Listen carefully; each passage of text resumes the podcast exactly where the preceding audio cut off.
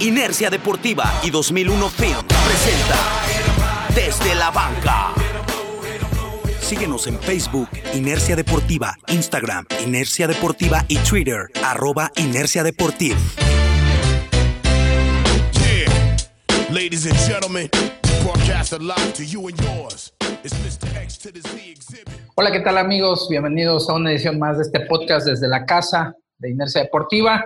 Estamos ya listos para empezar a platicar sobre lo que ha sucedido en la NFL en esta semana. Saludo con mucho gusto a mi colega y amigo Toño Ramos. Toño, ¿cómo estás?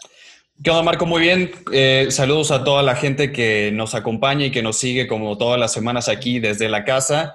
Ahora sí tenemos buenas noticias, ¿no? Y noticias importantes, evidentemente que impactan en la parte deportiva, pero es esto más de, de la cuestión de calendarios y administrativamente que nos tenía muy al pendiente de cómo se iba a reorganizar el calendario de training camp de pretemporada y de temporada regular si es que se veía afectado. Así que la NFL y la Asociación de Jugadores parece que ya llegó a un arreglo para la cuestión de exámenes médicos, pero la parte económica y financiera todavía falta el arreglo, que es la, la cuestión más importante. Pero bueno, ya hay más certidumbre sobre los tiempos y fechas de arranque de training camp y los equipos y algunos jugadores, tanto novatos, algunos mariscales de campo ya están reportando que eso es un paso importante hacia el inicio ya de training camp que se espera sea entre el 28 y 31 de julio. Mm. Fíjate que ahí, eh, bueno, pues definitivamente son buenas noticias, ¿no? El hecho de que al parecer ya medio se está arreglando la, la asociación de jugadores con la liga, que pues eso a nosotros nos debe de dar mucho gusto porque quiere decir o es casi más seguro que la temporada se vaya a llevar a cabo. Aunque, eh, bueno, pues eh, hay, hay una parte que eh, hace unos días estaba yo viendo algunos tweets sobre algunos jugadores, ¿no? Este, por ejemplo, Russell Wilson que decía, a mí yo quiero jugar fútbol, me gusta, pero también tengo una esposa y mi esposa está embarazada y también quiero estar, este, tener esa certeza de que voy a estar seguro, ¿no? Porque Sí. no, no se puede infectar él, no puede infectar a la esposa, etcétera, ¿no? O sea, es una eh, preocupación completamente válida. Y así como él, veía yo varios tweets, ¿no? Y Muchos, me- muchos jugadores se externaron Sí, ese claro, punto de vista, se- ¿no? De, de ver la parte humana y no solo deportiva o, o laboral Exacto. del jugador. Y hacia allá iba yo, porque hace algún tiempo te, te acordarás que Cassell fue coreback en los jefes de Kansas City. Sí. Y bueno, pues si bien no era este, Pat Mahomes, ¿verdad? En ese momento Cassell, bueno, pues, finalmente Bueno. era un coreback de, de un nivel profesional Sí, claro. que desafortunadamente para él en una jugada se lastima y varias personas en el estadio empezaron a festejar que se había lastimado, ¿no? Entonces, eh, la anécdota es que hay un, un- uno de los linieros ofensivos este, escribe en su Twitter, ¿no? Que decía que cómo era posible que la misma gente se, se olvidara de que ellos también son personas, ¿no? Y que de repente se había convertido en el Coliseo Romano donde importaba más que un jugador se lastimara para que lo sacaran y el equipo tuviera otras chances y dejar de ver toda esta parte, ¿no? Pues digo, finalmente este eh, Cassell pues igual tenía familia, ¿no? Él puso, pones en riesgo tu carrera cuando te, te lesionas, no sabes si vas a poder regresar. Si no, pues ahí está el caso de Ale- Alex Smith, ¿no? Y todo lo que ya hemos Sí. platicado en otros momentos. Entonces, bueno, pues esto me, hizo recordar un poco, ¿no? Digo, es, yo sé que es distinto, pero finalmente recae a lo mismo.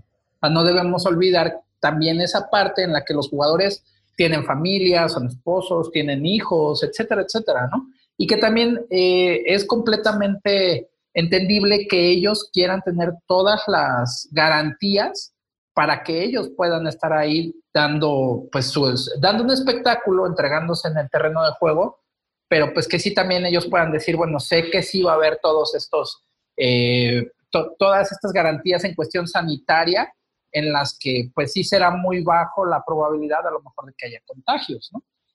Sí, es lo que quiere minimizar la liga, ¿no? Exponer a los jugadores y que haya contagios, pero al parecer la NFL no estaba escuchando las propuestas y la petición de los jugadores por todas estas dudas en cuanto a me voy a aislar, vamos a estar en un hotel, regreso yo con mi familia o no, el caso de Russell Mm, Wilson, que su esposa, mm. como dices, está embarazada.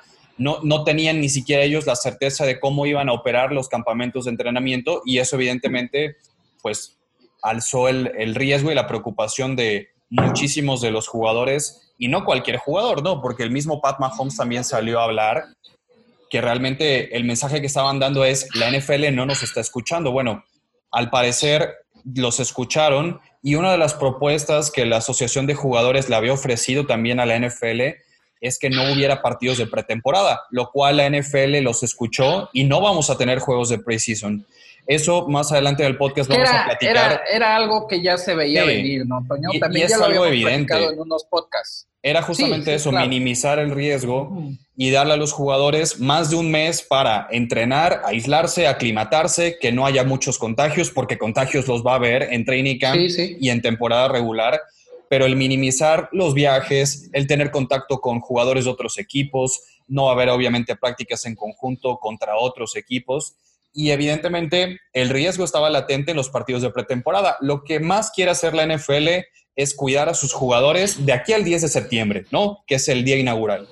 Y es por eso que tanto Kansas City como Houston, que son los que el 10 de septiembre van a estar teniendo el primer partido de la temporada 2020, tenían que reportar 21 y 23 de este mes, que es justamente estos días, ¿no? En los que, bueno, nosotros estamos grabando, no sé cuándo nos vayan a escuchar, pero ya estos equipos ya reportaron novatos, ya reportaron mariscales de campo, también de Chargers, de los Titans, de los Buccaneers. Y aquí lo importante es conocer cuál va a ser el protocolo de salud y de chequeos que la NFL ya pactó con los jugadores, porque va a haber pruebas para detectar el, COVID cada dos días. Si dan positivo, tendrán que aislarse los jugadores al menos 15 días. Y para que cualquier jugador pueda al menos empezar a entrenar que se espera que sea a partir del 31 de, julio, los jugadores tienen que arrojar negativo en pruebas consecutivas al menos dos veces.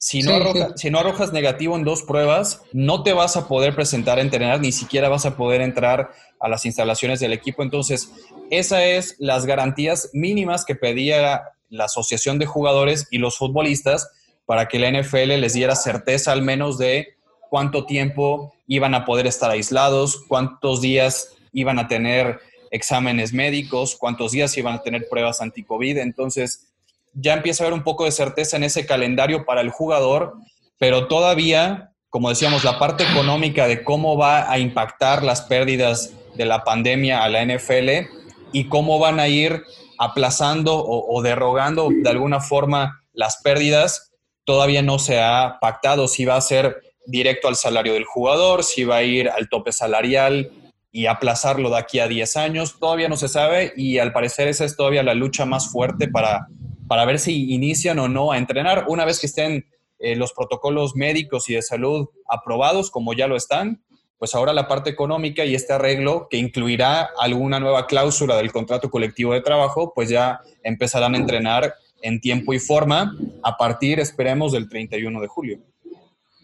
Que de todos modos, aunque, bueno, ahorita que estoy escuchando, ¿no? Sobre todas las cuestiones que, que están en juego, también hay que decir, Toño, que dentro de los mismos equipos debe de haber muchísimos más protocolos, ¿no? Sí. O sea, hay que recordar que incluso de lo que se habla es que en la, ban en la banca o en la banda se debe de tener, eh, seguir teniendo, valga la redundancia, la cuestión de la distancia. Que es lo difícil, ¿no? cuando, hay que ver, exactamente. Cuando tienes un roster de 53 jugadores, no es como que en la NBA aíslas a un roster de 10 jugadores y, 10 de staff de coacheo. No es como en, el, en, la MLS que ya aislaron en Orlando también a un roster de 23 jugadores y el staff de coacheo. Aquí estás hablando de 53 jugadores de roster de partido, pero que ahorita en training camp son 80. Entonces, no hay el espacio realmente para que en vestidores, en los campos, todos mantengan la distancia. Y realmente la única forma que tú puedes controlarlo es haciendo las pruebas a los jugadores, aislándolos a ellos dentro del hotel. Y si ya tienes un núcleo de jugadores controlado que dio negativo, y no, que no salgan del hotel cuando estén ellos durante el campamento de entrenamiento. E, esa realmente es la única medida para garantizar que de aquí al menos al 10 de septiembre no va a haber contactos dentro de tus compañeros de equipo. Que, o sea, insisto, porque ahí viene la, otra parte, ¿no? Eh, aunque estés en un, en un espacio así de controlado, se tienen que, eh, tiene que haber muchos protocolos en la cuestión, por ejemplo, de la ropa.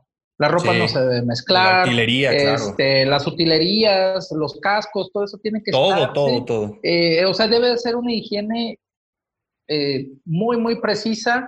Se habla que incluso los mismos árbitros deben de... También, eh, claro. ¿Cómo Que se llama? Nos hemos olvidado de los árbitros, pero también están ahí, el- claro. Sí, pues, que ahora van a tener algún tipo de, este, ¿cómo se llama? De bocina o algo así como de aire, como las que hay, para eh, suplir al, al silbato tradicional, ¿no? Es que buena idea, también sí. eso es, sí, pero no, ya son parte como de estos protocolos que se Sí. están proponiendo. La cuestión del balón, el balón también deben de estarlo limpiando Claro. jugada jugada. ¿no? Los Eh, cadeneros, o sea, son, son muchas cosas. ¿no? Incluso yo creo que en este caso la, la gente que va a estar en las cadenas, los, los mismos oficiales y demás, van a tener que hacerlo con cubreboca, yo creo, Sí. ¿no? Debe de haber también algún tipo de, de este, especificación sanitaria Eh, para de protección ellos. para ellos, ¿no? Evidentemente son los que están más cerca del de jugador, y todos pero, también, ¿no? pero también están expensos a- al virus, ¿no? Entonces,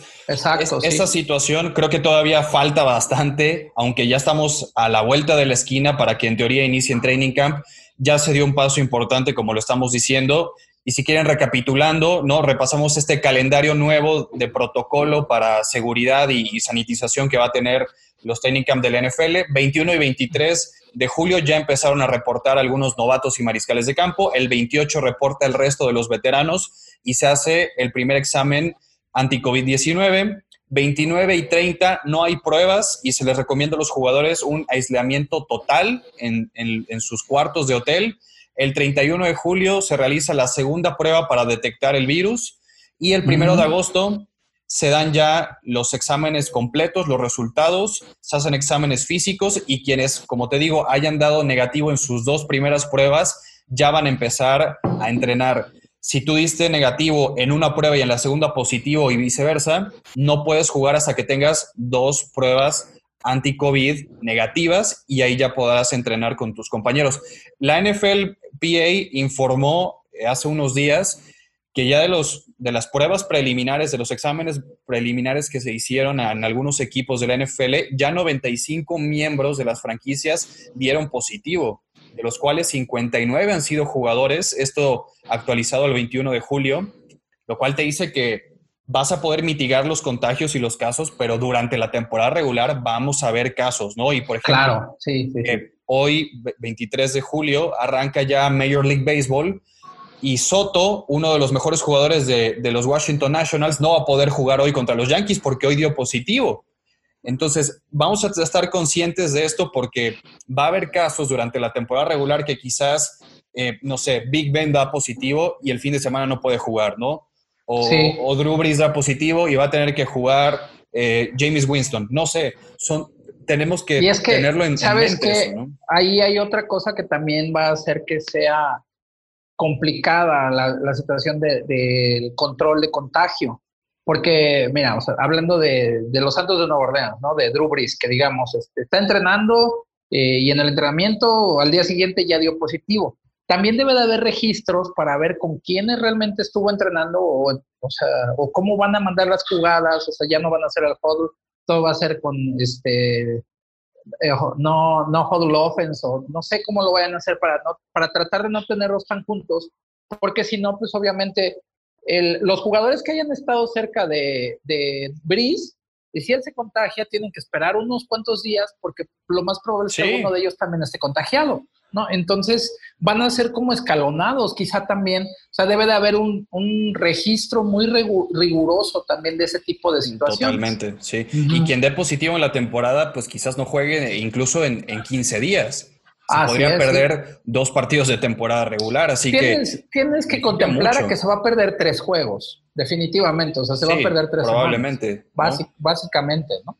Y ahora, todavía no se sabe justamente cuáles van a ser exactamente los protocolos en prácticas, como dices, el distanciamiento en las bancas, cuántos días específicamente ahorita en el campamento de entrenamiento vas a poder entrenar con equipo, cuántos días va a ser acli- aclimatación física, acondicionamiento físico, cuántos va a ser de exámenes médicos, cuántas prácticas con contacto, sin contacto puede haber, porque eso por regla en Mm. training camp no puede haber más de siete prácticas con contacto, me parece esto para evitar las lesiones. Entonces, mientras no llegue este acuerdo también económico que involucre todo el proceso eh, de distanciamiento durante las prácticas, pues vamos a seguir todavía en una pequeña incógnita, pero al final del día creo que ya tenemos un poquito de certidumbre. Y bueno, eh, como te digo, el plan de la liga es ir reduciendo un porcentaje eh, el riesgo de contagio, por eso es que la pretemporada se elimina. Y hablar de que se eliminan los partidos de pretemporada ya involucras a muchas cosas e impacta a tu roster, impacta no solamente a tus coaches, sino a todos los novatos, a todos los undrafted rookies que llegaron a tu equipo, que por lo general es muy difícil que un novato no reclutado en el draft que llegue como agente libre haga el roster de 53, pues ahora va a ser todavía mucho más complicado sin los partidos de pretemporada. Para, para los novatos y para todos estos chavos que tienen tryouts, eran importantísimos. Una de las consecuencias, yo creo que más grandes que, que va a tener el que no haya pretemporada es justamente para todos los novatos, para los undrafted rookies, que la mejor manera para exponer el talento que tenían y de convencer a los coaches para poder estar en un roster final de, la temporada, para entrar ya a la, temporada regular, eran justamente los encuentros de pretemporada. No hay práctica, no hay entrenamiento que te dé lo suficiente como para que convenzas a todo el staff de coacheo de quedarte en un roster.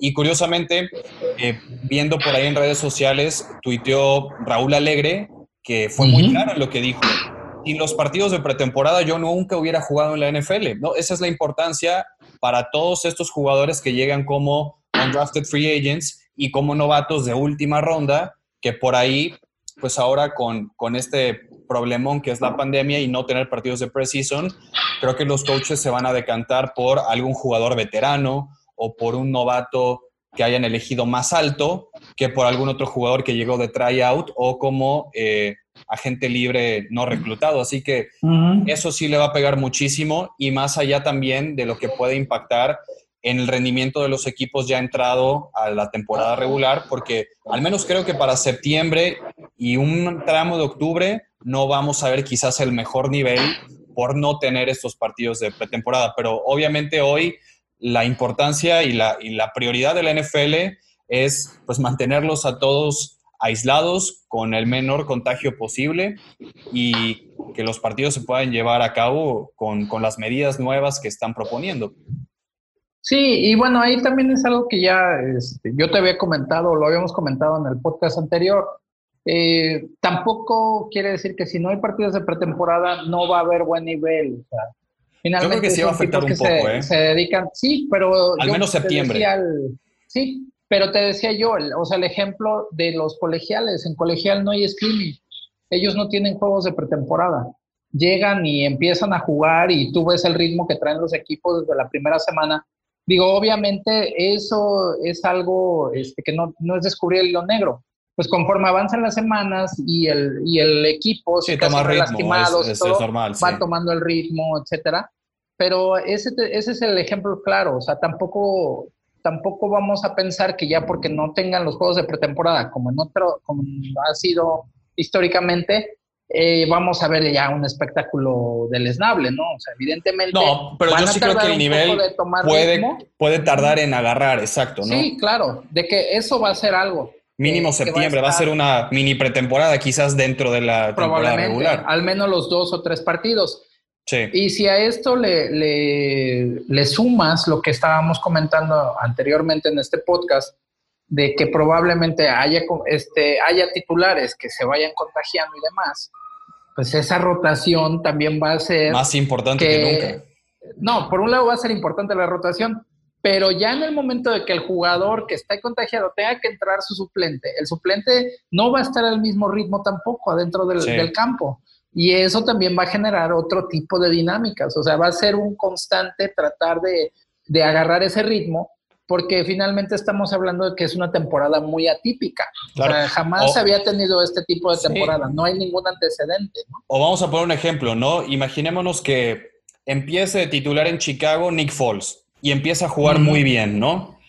No sé, tocando madera, se contagia, tiene que quedarse fuera dos semanas y agarra el equipo Mitch Trubisky y juega mejor Trubisky, ¿no? Entonces, ahora, ¿qué haces? Regresas a Nick Foles, te quedas con Trubisky. Eh, va a ser muy complicado ese manejo, ¿no? Por eso lo va a ser tan especial. Y aquí el equipo que esté mejor preparado, que tenga un staff de cocheo. Yo creo que hoy en día los equipos que ya tienen un staff de cocheo con mucho tiempo de experiencia en ese equipo, que no va a cambiar más que el 10% quizás de su roster o el 5%, evidentemente son los equipos que van a tener una ligera ventaja, aunque todos parten bajo la misma problemática de la pandemia, pero va a ser muy complicado realmente, por ejemplo, para un equipo como Carolina, que cambia coach, que cambia coordinador defensivo, que cambia coreback, que cambia coordinador ofensivo y que solamente eh, es de los equipos como los Delfines de Miami que menos jugadores regresan del año pasado a este. Entonces, esas transiciones fuertes creo que le van a, terminar por pegar a staffs de coacheo jóvenes que no tienen tanta experiencia con respecto a los staffs de Andy Reid, a los de John Harbaugh, a los de Bill Belichick, etcétera, ¿no? Así que todos parten, ¿no? Bajo las mismas reglas y las mismas condiciones, pero creo que hay unos que por esta experiencia de su staff de coacheo pueden equilibrar un poco más la balanza hacia, hacia su lugar. Mira, yo ahí creo que, o sea, lo que mencionas es muy importante, ¿no? Los que tienen staff de coacheo más afianzados, que llevan mucho más tiempo trabajando juntos y demás, finalmente van a tener cierta ventaja. Pero la realidad es que pues todos van a estar en igualdad de circunstancias para competir, ¿no? Y finalmente va a ser el equipo o los equipos que mejor puedan irse adaptando a este tipo de situaciones que enfrenten Digo, porque esa es parte del juego también. O sea, pues puede ser algo muy atípico, pero sí hay temporadas en las que a un equipo se le lastiman los dos corebacks, ¿no? Que tienes que jugar con el tercero. Le pasó a los Jets, lo, hemos, visto, exactamente. Vaya, pues al mismo Tom Brady, ¿no? A Pittsburgh le pasó también. Eh, Kurt Warner, exactamente, a Pittsburgh le, le, pasó. Kurt Warner, ¿cómo llegó a ser titular en los Rams? Porque los dos primeros corebacks se lastiman y bueno, pues ahí empieza ya la historia de Cenicienta que todos conocemos de un jugador muy, muy talentoso, pero pues es finalmente cómo puedes ir adaptando todas esas situaciones a tu favor. Y bueno, Entonces, yo creo que el, tema de Kurt Warner que toca hacer fue undrafted free agent, un novato no reclutado. Ahora que, el novato no reclutado vas a poder meter en la mezcla de ser el tercero, de quizás tener esa oportunidad cuando se lesionen, va a ser bien complicado, por ejemplo, para Isaac Alarcón el, mexicano que está en los vaqueros, si de por sí era complicado, ¿no? Por, por el talento y la competencia que va a tener, ya también la sí, competirle a... Sí, una de las medidas que adoptaron es que ahorita los rosters de la NFL tienen 90 jugadores. No va a haber 90 jugadores en training camp. Ya dijeron que se va a reducir a 80. Es decir, que en los próximos días son cerca de 320 jugadores alrededor de toda la NFL que van a ser cortados sin ni siquiera haber pisado campos de entrenamiento cosa que le puede suceder a, Isaac Alarcón, que sea uno de los 10 sacrificados porque tienes que ahora cortar tu plantel a 80 e ir a training camp con este número ya eh, actualizado por, por la pandemia. De verdad que por donde se le vea, creo que hay muchísima más pérdida de oportunidad, de quizás talento que no le pudiste haber dado un espacio en un roster, obviamente económico, que eso es ahorita el estire y afloje y negociaciones que tiene la liga, pero para el armado de un roster, para los entrenadores en jefe, de verdad que va a ser bien complicado poder pues conceptualizar el roster como tú quisieras hacerlo en situaciones normales, pero como dices, aquí te si no te adaptas, olvídate. Y esas son pues, las pruebas más grandes. Te lleva la ola, ¿no? Así es, claro. Ese es, yo creo que lo que va a ser muy interesante esto y aparte, bueno, digo, no siendo eh, pesimista, pero ¿quién dice que no de repente vas a tener a lo mejor muchos contagiados y si vas a necesitar que esa gente que no tuviste de tu práctica de, primera instancia, que los tengas que estar utilizando también? O sea, por supuesto, sí. Nada te asegura que no vaya a ser de esa manera, ¿no? O sea, realmente hay muchas vertientes por las que se puede desarrollar la, la liga para este año, esta temporada, ¿no? Que finalmente, quizá o esperemos que para ahí del mes de octubre, noviembre, ya tengamos otro panorama, a lo mejor ya se esté hablando de, que hay una certeza ya más en vacunas, en eh, cuestiones que puedan ayudar a que se empiece a desarrollar de alguna, de una manera más normal, por así decirlo, ¿no? Pero evidentemente, pues todos tendrán, insisto, que jugar bajo este, bajo este esquema y en igualdad de circunstancias de competencia. Y también con el tema que hemos platicado de los aficionados y de la capacidad de los estadios, el gobernador de New Jersey, que es donde está el MetLife Stadium, donde juegan tanto Jets como Giants, ya anunció que de plano ni le muevan, no va a haber afición en los estadios, no van a permitir a nadie.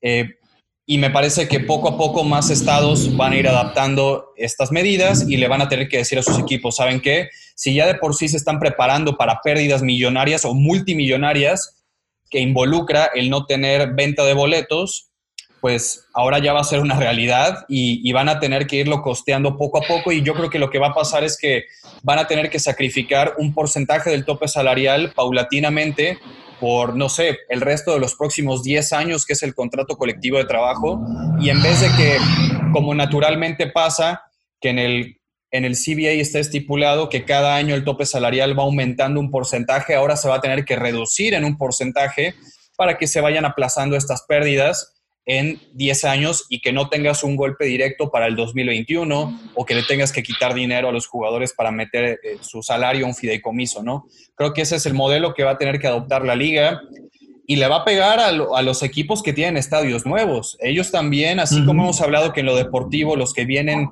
con un staff de coaching nuevo, equipos como los Rams y los Chargers que están con un estadio flamante nuevo, como los Raiders. Los Raiders ¿cómo le haces, no? Ahí sí no puedes decir, pues yo quiero meter aunque sea el 10% de la capacidad de mi estadio. Va a ser muy duro para ellos, pero así como se eliminaron los partidos de pretemporada, el anuncio de que no haya afición en los estadios en temporada regular creo que va a ser el siguiente paso, ¿no? Sí, por supuesto. Y eso es algo también que no es nuevo, ¿no? O sea, ya se ha venido hablando, se ha venido eh, pues masticando esa idea, o bueno, se, se están teniendo que hacer a la idea sí, pero parece que no la, quieren, no, la quieren aceptar. Hay muchas realidades que la liga todavía no ha querido aceptar. Bueno, sí, por la cuestión monetaria, ¿no? Se entiende, las pérdidas. Es, eso, sí. Pero, pues, ¿estás de acuerdo que no? O sea, de todos modos, la inversión que hicieron en el estadio de los Raiders no, los iban, no lo iban a recuperar en, un este año. claro, por supuesto. O sea, digo, Les, va, les va a costar o les va a tomar un poco más, pero eh, hablando de que se supone que vamos a regresar a una normalidad, pues las cosas tendrán que ir a empezar a funcionar de una manera, pues, como estábamos acostumbrados, ¿no? Entonces, en este caso, pues sí, tendrá, se tendrá que sacrificar eso, porque yo te apuesto lo que tú quieras. Yo no dudo que ya la NFL está trabajando en, cuestiones de marketing o de innovación tecnológica, no sé qué vayan a hacer para tratar de mantener a toda esa afición involucrada. Digo, porque obviamente este rollo de, por ejemplo, de, que tengas que pagar por toda la temporada, eso no sé qué tan, qué tanto, qué tan bueno sería, ¿no? Mira, Cuando para los ahora, que pues, hay muchas cosas que están este, a la mano, gratis, sí. ¿no? Sí, no sé el servicio de NFL Game Pass, cómo lo vaya a manejar también la liga para, para, el resto de la afición, si le vaya a bajar el precio, si le va a aumentar, digo, no, no, no sería lo indicado, pero también los que tienen season ticket, los, los aficionados que, están abonados por el resto de la temporada, ya hay varios equipos que les dan la opción de poder pasar todos sus partidos y sus tickets para la temporada 2021. O mantenerse con ellos ahorita y ver si es que pueden aceptar gente en los estadios y poder ir en capacidad limitada a sus palcos o a los asientos que ya tienen asegurados. Mucha gente ya está optando por pasarse a la temporada 2021 y que le respeten su season ticket del 2020 para la temporada entrante, que eso es, es algo muy entendible, es aceptable, pero te digo, hay que ir paso a paso, ¿no? Y el, y el primer paso y el siguiente es acordar la parte económica, que empiecen a entrenar y que se puedan mitigar los contagios dentro de un equipo lo mayor posible de aquí al 10 de septiembre. Ese es el primer paso.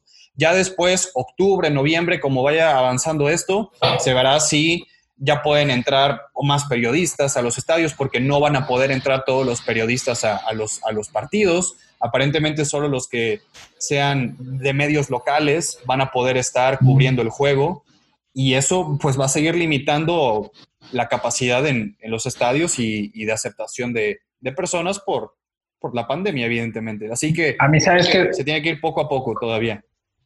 A mí se me hace que van a terminar que eh, poniendo peluches, ¿no has visto eso? Este, creo que es en, Corea o en Japón. O monitos con, con iPads. Ajá, ándale, sí, con las caras para este, que no se vea vacío el estadio, ¿no? Que ahí, por ejemplo, en el béisbol les están poniendo este, la toma que tienes de, del pitcher y el catcher, que atrás se ven los asientos, ahí pusieron este, muñequitos de peluche y todo eso, ¿no?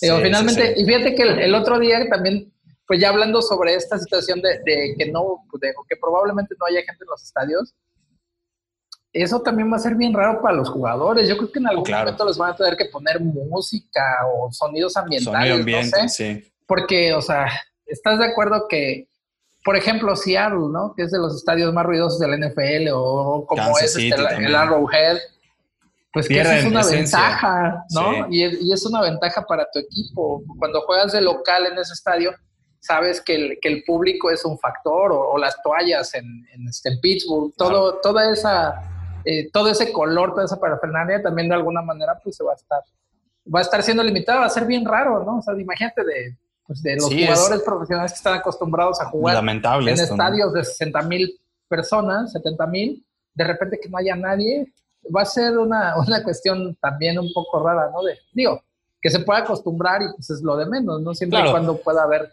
partido. Como tú dices, ¿no? Creo que para todos los equipos las palabras clave son adaptación y preparación. son las dos, ¿no? Y mientras tú tengas esas en, tu terminología para este año, creo que puedes tener una temporada eh, relativamente buena y sobrellevarla. Y, sobre todo, pues no descartar equipos sorpresas, ¿no? Como lo, como lo fue Filadelfia en 2017, que digo, era un equipo que venía en 2015 de ser último en su división ganó 13 partidos en 2017, se le lesiona a Carson Wentz a mitad de temporada, era un roster, la verdad, promedio, pero muy bien entrenado. No dependían realmente de alguien en particular, aunque Nick Foles en playoff jugó muy bien, pero era un roster muy compacto, que sabía lo que quería jugar, que tenía un sistema muy bien entrenado, que, Nick, Foles, que Nick Foles lo, lo entendía a la perfección, lo que le quería pedir Doc Peterson pero que sí, la defensiva, todos eran parejitos en, un muy buen nivel. No espectacular, pero un equipo que sabía qué quería hacer y terminó dando la sorpresa ganándole al, actual campeón. Entonces, esas cosas no hay que descartarlas de, varios equipos, ¿no? Que siempre en la temporada hay un favorito y hay un caballo negro, que este año se pudo haber colado Tennessee sin ningún problema, pero ese equipo de Filadelfia yo sí lo tomo mucho como ejemplo de que no tienes que tener un mariscal de campo élite, como a la gente le gusta decir, para ser campeón. Siempre y cuando tú tengas un equipo que sepa qué hacer las cosas y que tenga jugadores muy competitivos. Sí, una, un, equipo compacto y que funcione como tal, ¿no? Como un buen conjunto. Y tener suerte, ¿no? Y que haga clic, porque yo me acuerdo mucho de ese equipo de, de, Filadelfia que juega el partido de conferencia contra los halcones de Atlanta. Atlanta era mejor equipo que Filadelfia. Si tú lo repasas hombre por hombre, en papel eran mejores, pero en funcionamiento, Filadelfia hizo clic impresionante con, con, Nick Foles y, la defensiva que tenía. Entonces, y, es que, no, hay que no hay que menospreciar a muchos equipos que pueden estar por ahí en, dando sorpresas, ¿no? Que era de lo que yo te decía, o sea. Más este año. Precisamente el ritmo que puedes llegar a tener. Sí. O sea, es, es una cuestión que a veces eso te ayuda mucho la, la, cuestión de, como se dice, ¿no? Que cuando un equipo se embala, que a lo mejor el equipo de enfrente es mejor, pero trae mejor ritmo, trae mejor este ánimo, trae mejor vibra, trae, ya está embalado, ¿no? Y eso te hace que tú vayas pudiendo superar este, incluso a, rivales que sean superiores a ti, ¿no? O sea, ahí. Eh, pero eso siempre es importante. Entonces, eh, hoy más que nunca se tendrá que apelar mucho a eso, a ver qué equipo se embala, a ver quiénes no les pasa, como también sucede en, las temporadas generalmente, ¿no? Que hay equipos que se empiezan a, hacer clic tan rápido que a diciembre llegan ya medios desinflados, ¿no? O, al contrario, los que empiezan flojos y ahí ya llegan en el punto que debe de estar el equipo. Claro, es a veces más importante cerrar bien que iniciar bien. Obvio, si inicias 0-5, pues está el canijo que puedas darle la vuelta y meterte a playoff. Pero cuando llegas tu punto más alto de la temporada en octubre, pues no es lo indicado. Que le pasa, por ejemplo, yo siento a Nueva Orleans. Nueva Orleans vemos picos de rendimiento altísimos en noviembre, pero para finales de diciembre, enero, que ya están calificados, no tienen el mismo pico de rendimiento tan alto. Le pasa a varios equipos, creo que a los Rams también en algunas ocasiones le ha sucedido, pero es parte de entender cómo se tiene que jugar una temporada NFL. Yo siempre he dicho que para estas ligas de muchos deportes que son de muchas jornadas, es una carrera de resistencia y no de velocidad. Es de saber dosificar tu roster, de, planificar también cuándo poder explotar, de ir ganando partidos sobre la marcha. Y digo, no necesariamente ser el mejor equipo para ser campeón, ¿no? Simplemente saber cuándo ganar y cómo ganar partidos, porque digo, ese equipo de Filadelfia ganaba a veces partidos que, que no veías por dónde ganaba y aún así le daba para, para sacar la victoria, entrar a playoff y aún así ser campeón. Así que es, es, una enseñanza muy buena y me gusta, te digo, ocupar mucho ese ejemplo de Filadelfia. Y bueno, pasando ya en, otras noticias, eh, Minnesota, que creo que es uno de los equipos que está en sus últimas llamadas, eh, con Mike Zimmer, que curiosamente a Mike Zimmer es la nota de, de, la semana, le acaban de extender el contrato con los vikingos de Minnesota, todavía no han dado los detalles de la nueva firma, pero lo curioso de, de este equipo de los Vikings es que perdió a ocho titulares con respecto a la temporada anterior. Y claro que necesitas todavía el respaldo de tu coach como, como alguien tan experimentado como Mike Zimmer, pero creo que esta generación de los vikingos que ha estado peleando en rondas divisionales, que ha estado en, en juegos importantes de postemporada, sí se le está acabando el tiempo y probablemente estos últimos dos años o la extensión de contrato que dure de Mike Zimmer va a ser importantísimo para consolidar lo que Zimmer ha hecho con este camada que todavía quedan algunos jugadores o de plano ya ir pensando en reformar el plantel, porque digo, que, que pierdas ocho titulares veteranos sí te va a pegar bastante en las aspiraciones en una división que tienes a Green Bay, ¿no? Que, que ha mejorado bastante. Híjole, pues ahí es, ese es otro ejemplo eh, claro, ¿no? De lo que a veces también decimos con, con Nueva Orleans. Las últimas llamadas definitivamente. Eh, Minnesota que tiene sí. una defensiva bastante buena, el ataque terrestre también que funciona muy bien, pero que les ha faltado un poquito dar el, pues ya el salto, ¿no? El juego importante, estuvieron ya cerca de hacerlo, pero no han podido ganar el, el, el juego para colocarse en el Super Bowl, ¿no? que eso es lo que le ha, le ha faltado a Zimmer con Minnesota, que siempre es un equipo muy bien, muy bien coacheado, con una muy defensiva bueno. de muy buen nivel, pero sí, yo, yo y bueno, no creo con buenas que, armas a la ofensiva, ¿no? También. Yo, yo, no creo que Minnesota se haya quedado corto en playoff por Zimmer, realmente. Yo, yo, no, sí. yo no creo que el tema pase por el cocheo, sino que a veces la defensiva sí cayó mucho su nivel y por eso es que vemos tantos jugadores titulares del año pasado irse. Eh, mucha gente de perímetro se fue. Mm. Eh, Limbal Joseph, el tackle, también se fue. Pero so, todavía tienes a tus piezas como, como Harrison Smith, como Anthony Barr, como, como Kendricks. Entonces, ellos tres son evidentemente todavía el corazón de la defensiva de Minnesota. Pero bueno, se fue Xavier Rhodes, que bajó mucho su nivel, uh -huh. se fue Mackenzie Alexander, otro corner, se fue Trey Waynes, se fueron tres esquineros. Así que Mike Zimmer creo que es bueno que le hayan dado el espaldarazo de confianza a la, la, gerencia de Minnesota, pero creo que ya tiene que dar ese, ese do de pecho, ¿no? Ese siguiente paso, porque le dieron un contrato muy fuerte a Kirk Cousins que a veces pues no termina por, por, por pagarlo por completo, ¿no? Por desquitarlo. Claro, por, por, mejor no lo pudiste decir, por desquitarlo la palabra correcta. Y bueno, Toño, también ya este, para ir cerrando el podcast del día de hoy, pues hay algunas cosas que sería bueno que se, este, que hiciéramos como que la remembranza de esta típica temporada baja, ¿no? Desde, pues, el contrato de los 500 millones de Pat Mahomes, de la llegada de Cam Newton a los Patriotas de Nueva Inglaterra, de cómo los Bills de Buffalo van a tratar de aprovechar que Brady ya no está en esa división, la misma llegada de Tom Brady y de, y de, rebote de Rob Gronkowski a la, a la bahía de Tampa, y pues que en esta, como lo mencionábamos en el podcast, eh, en esta temporada que va a ser atípica, pues también tuvo una temporada baja virtual, ¿no? Que fue algo que no se había visto nunca antes sí, y que habrá draft, que ver ¿no? también de qué manera va a ser exactamente el draft, ¿no? que también es, fue virtual, ya con todo lo que esto conlleva, el que muchos jugadores se van a quedar sin esa oportunidad de poder pisar el campo y tratar de demostrarle al, al cuerpo de entrenadores que pueden tener un chance para jugar en, en el mejor nivel de fútbol americano del mundo. Y pues eh, no sé si haya alguna otra cosa que tú recuerdes de esta, de hasta lo que va esta temporada, aparte de las que yo dije. Mira, yo no recuerdo un off-season tan movido y eso que algo que me impresiona mucho de la NFL es que hay demasiadas cosas incluso cuando nadie juega y creo que eso no pasa en ningún otro deporte. No hay tanta polémica, ni tantas negociaciones, ni tantos movimientos, ni tantos cambios, las reglas, las modificaciones a los contratos.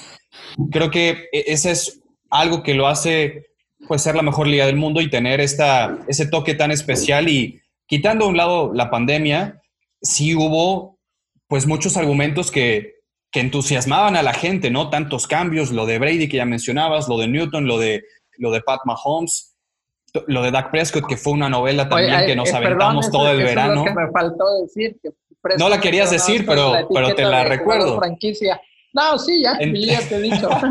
Entonces, creo que sí nos han dado muchos argumentos para esperar una temporada muy interesante. Lamentablemente la pandemia afectó mucho y, creo que todavía siento que el rendimiento le va a poder pegar un poco a los jugadores y a los staffs de cocheo. Ya veremos cómo se adaptan todos.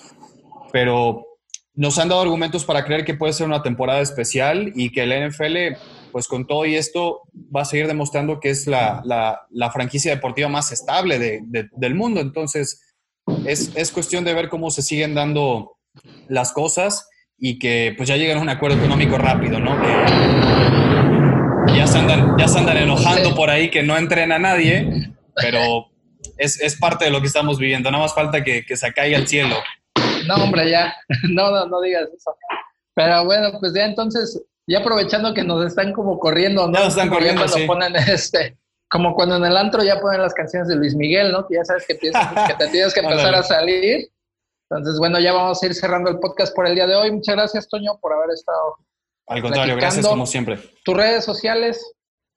En Twitter, arroba Ramos019 y la cuenta oficial en español de las Panteras como arroba los Panthers. Perfecto, y bueno, también este, les recordamos que nos pueden seguir en Facebook, Twitter e Instagram como Inercia Deportiva. También saludamos a la gente de Puerto Rico que nos sigue a través de Musitón. Y bueno, pues esto ha sido todo por el día de hoy. Nos vemos y nos escuchamos a la que sigue. Síguenos en Facebook, Inercia Deportiva, Instagram, Inercia Deportiva y Twitter, arroba Inercia Deportiva.